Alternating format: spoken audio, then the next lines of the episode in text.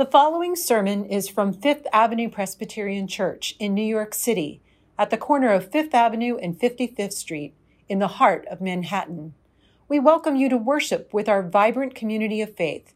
Head to fapc.org and join our email list, and be sure to subscribe to FAPC in New York City, our YouTube channel. And now we invite you to breathe deep and lean into the beauty of worship with Fifth Avenue Presbyterian Church. Let's listen together for God's word as it echoes to us from the Gospel of Luke, chapter 13, beginning with the 31st verse.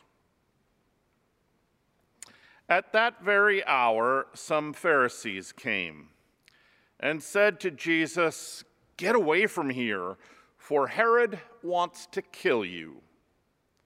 He said to them, Go and tell that fox for me, listen, I'm casting out demons and performing cures today and tomorrow, and on the third day I finish my work. Yet today, tomorrow, and the next day I must be on my way, because it's impossible for a prophet to be killed outside of Jerusalem.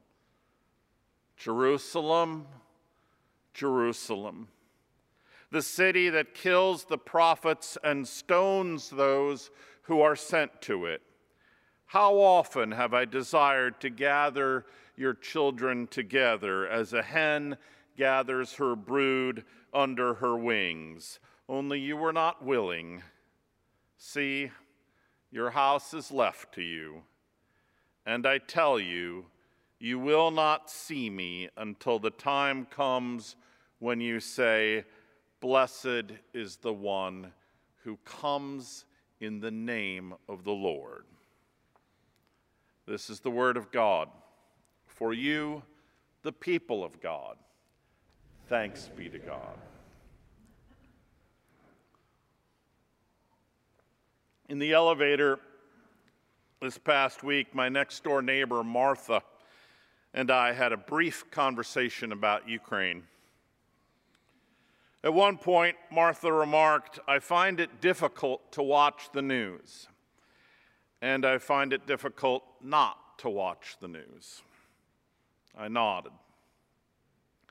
It is difficult, psychologically and spiritually challenging to watch videos of missiles streaking toward their targets to hear echoes of their explosions and to picture the devastating effects of fireballs and shrapnel. At the same time, we do not want to stick our heads in the sand when tanks roll, when hospitals are shelled, when soulless tyranny threatens. And let's face it, in the age of nuclear weapons, a conflict like this threatens everything. Even if that were not the case, human decency snaps us to attention in moments like this. Our hearts cannot help be moved by some two and a half million and counting refugees leaving their homes with only their clothes on their backs countless lives and livelihoods shattered. We do not want to look away from such massive human need, and we do want to look away. My friend Stan used to call the modern world's intimate coverage of human conflict war porn. Do I want the image of a family of four who died on a bridge in eastern Ukraine in my head? Do I dare look away? What does either choice say about me, about my humanity? What is all of this doing to my soul? These are important questions, difficult questions, spiritually clarifying questions. In his gripping book, War is a Force That Gives Us Meaning, Chris Hedges, a journalist who spent extensive time reporting in war zones, describes how violent conflict forces humans to make hard choices fight, run, help, flee, kill. War is a brutal ethical laboratory. It's carnage on a scale we can scarcely imagine. It's one dehumanizing moral crisis after another.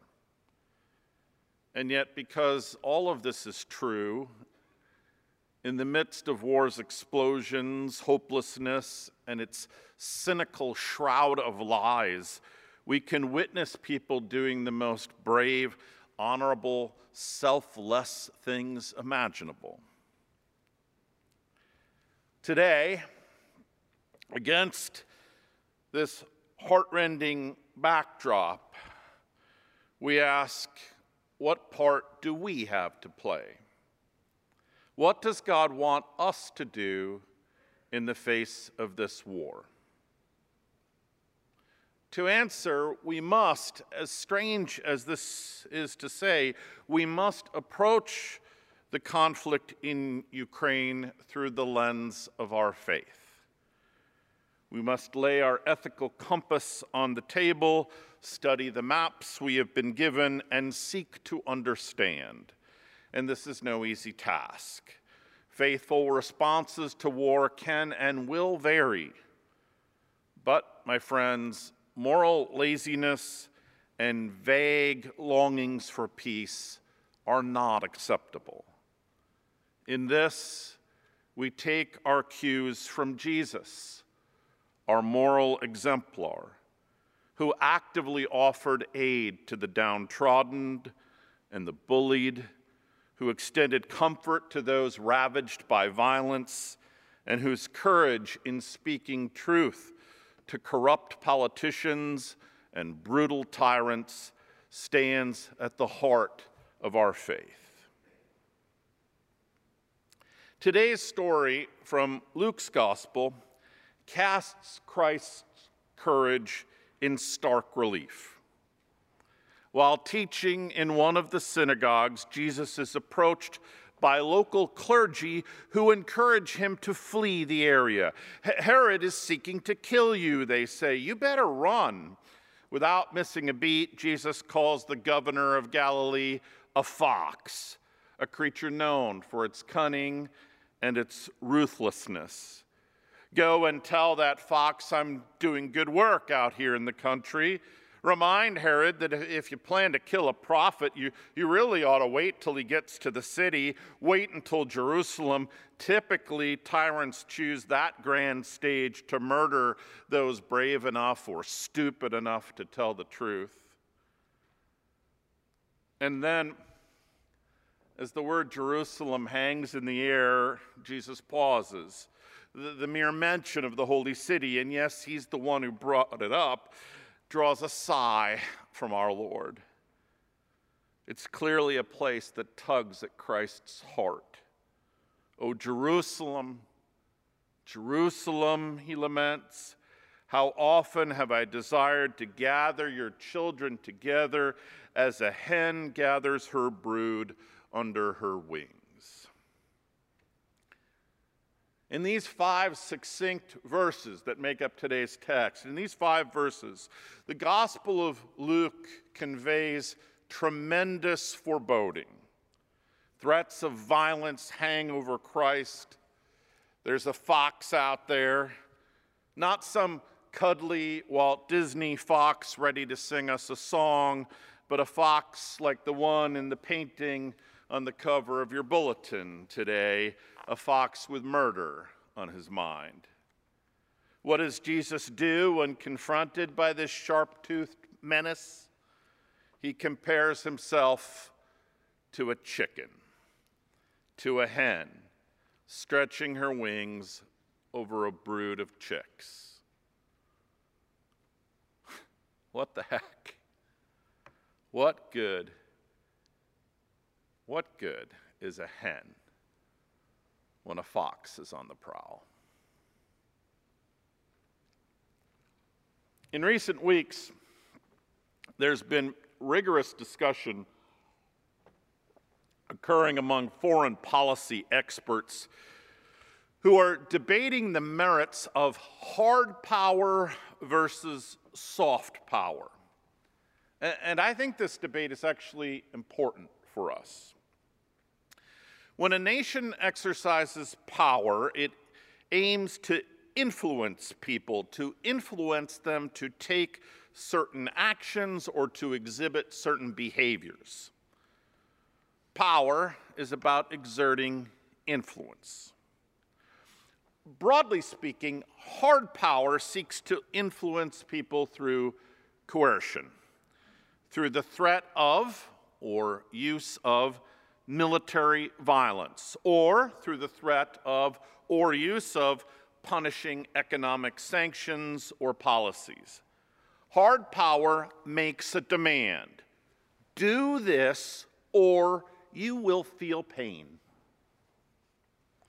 On the other hand, soft power refers to non coercive attempts to exert influence. Soft power models a culture's values over the long haul.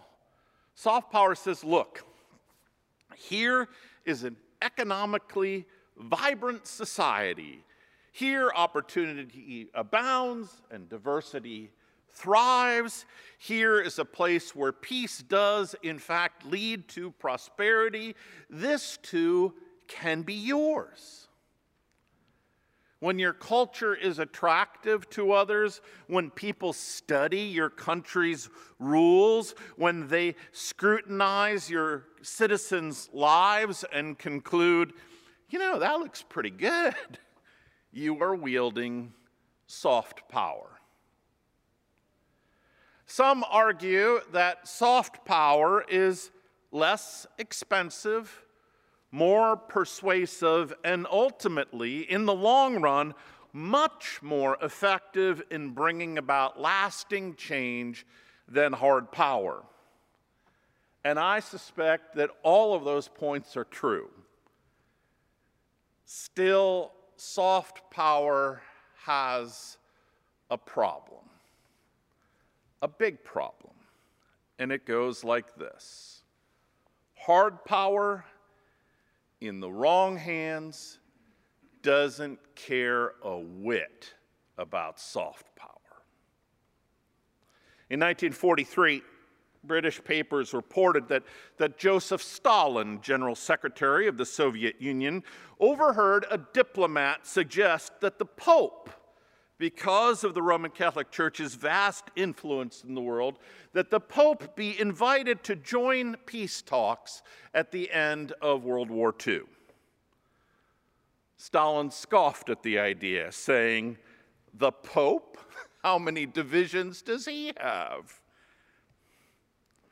There will always be those in this world who shrug at soft power autocrats, tyrants, bullies, maniacs exist.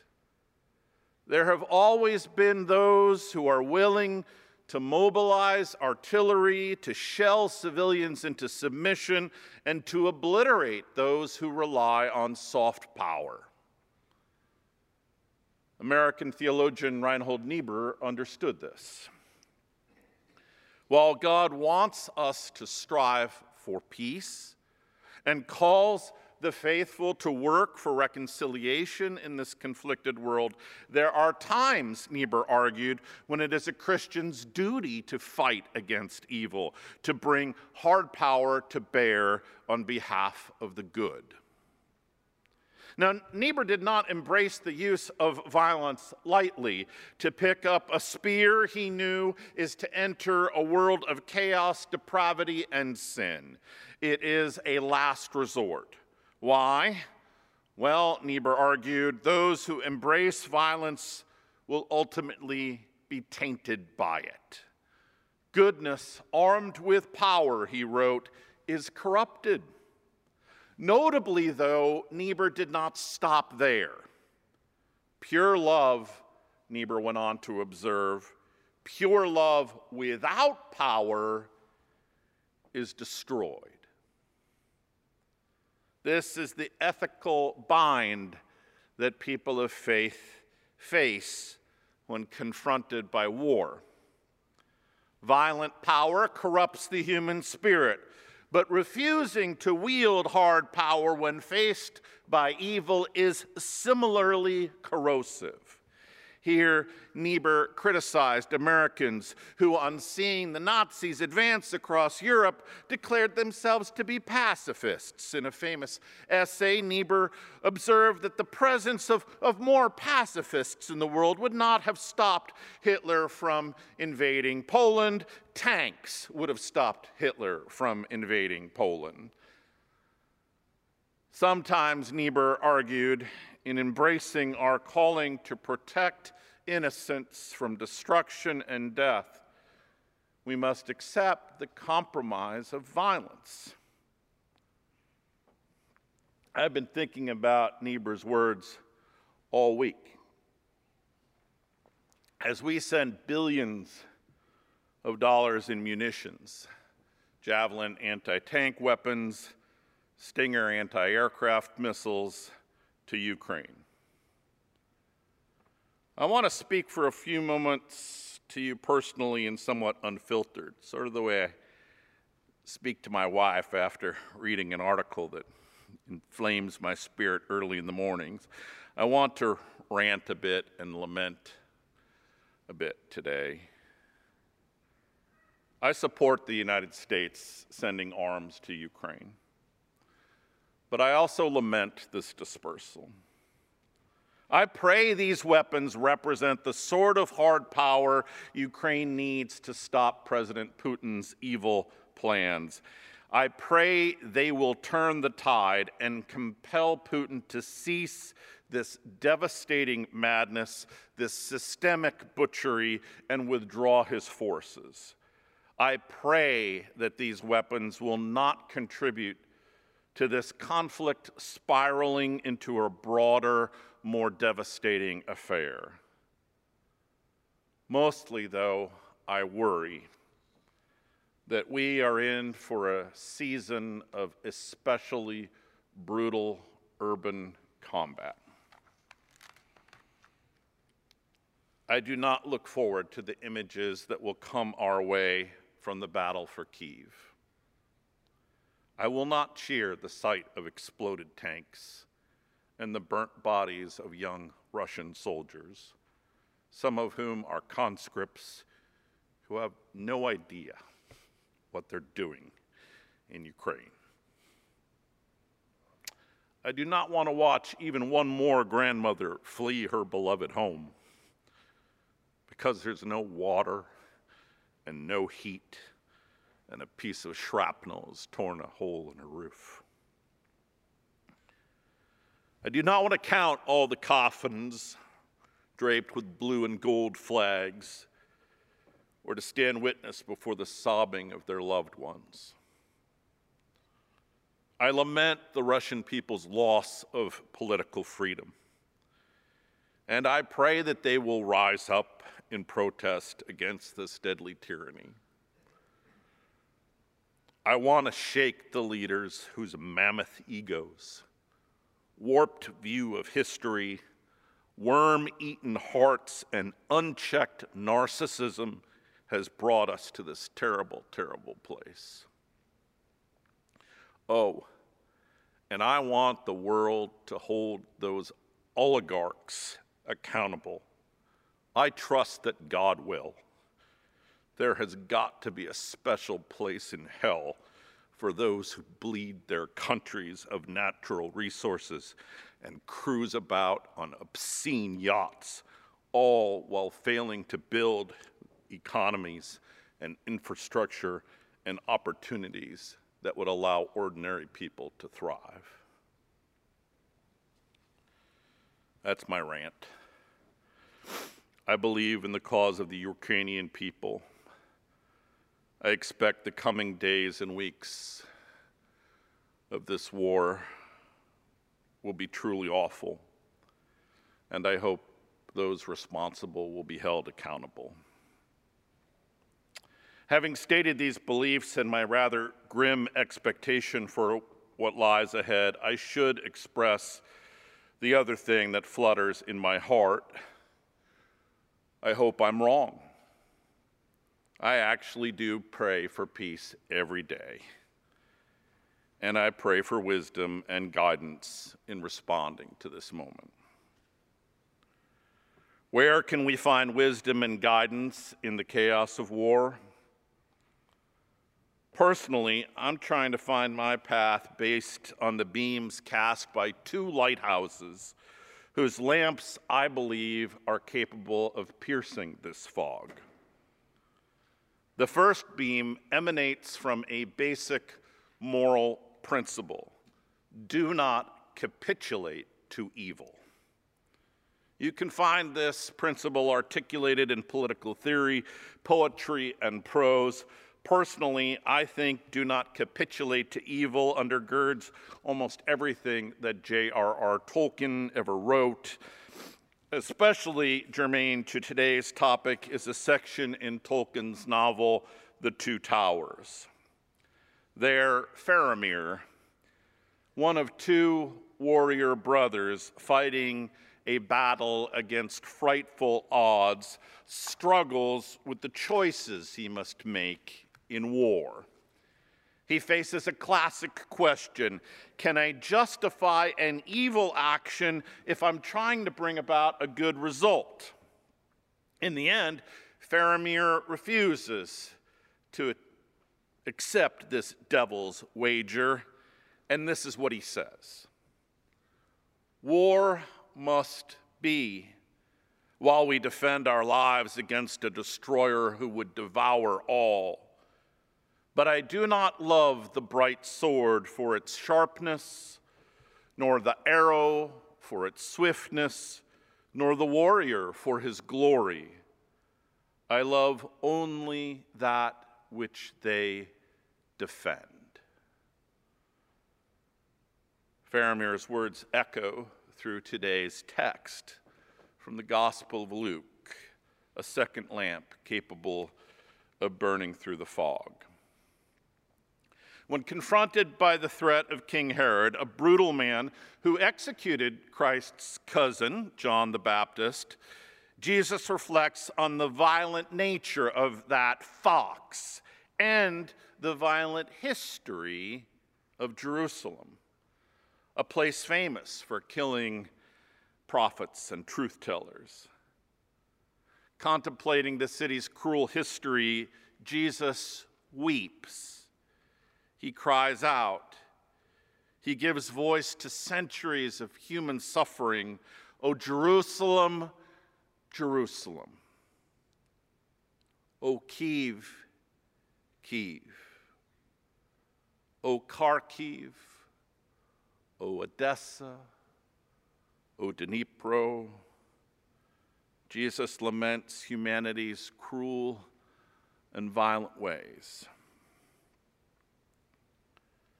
My friends, lament is an appropriate and faithful response to this mess. But there's more. If you look closely Christ's lament illumines a path forward.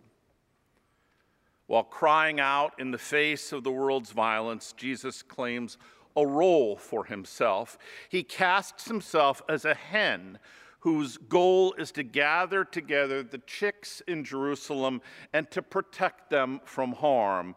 The fox is coming, whisper the locals. Yes, nods Jesus, I know. There are always foxes. And I know what to do. I will cover the chicks with my wings.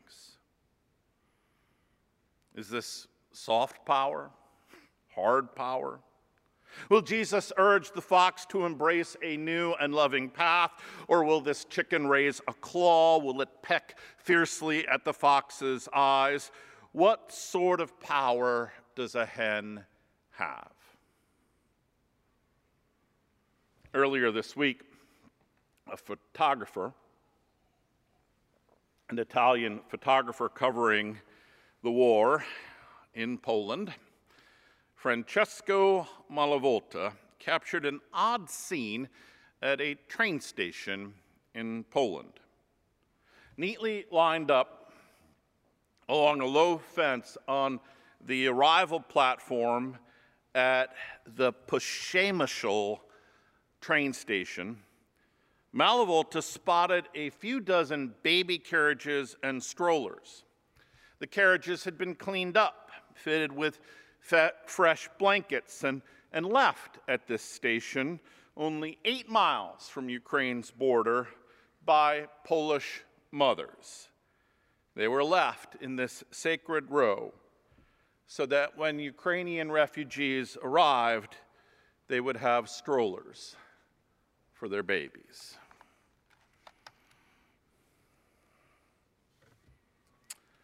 On the Mount of Olives, facing Old Jerusalem, there's a small Franciscan chapel called Dominus Flevit. Dominus Flevit simply means, in Latin, the Lord wept. The chapel recalls today's passage from the Gospel of Luke and the moment when Jesus, contemplating our violent ways, wept over Jerusalem. Sort of in the middle of your bulletin today, you can find a picture from Dominus Flevit. It's the image of a mosaic that lies alongside the altar in the chapel. There, luminous chips of tile depict a white hen with a prominent halo she arches her wings, making, some say, the sign of the cross over a brood of distracted yellow chicks. Around the edge of the mosaic in Latin are the words of today's passage. It's Christ's cry from Luke, O Jerusalem. My friends, Jesus grieves our violent ways. But we shouldn't equate his sadness with surrender. Why not? Well, mostly because our Lord is that holy chicken. Rather than give up or run away, Jesus comes to the world again and again and again as a hen, as a creature willing to sacrifice her life to offer protection and care as a mother fiercely devoted to protecting her young. In the face of violence, this is the model that Jesus offers to the faithful. And if the good book is right, it's this upside down power that will ultimately redeem us all. In these perilous times, my friends, face the world with Christ's peace in your hearts. Have courage. Hold fast to what is good. Do not return evil for evil. Strengthen the faint hearted. Support the weak. Help the suffering. Honor all people. Love and serve the Lord. Amen.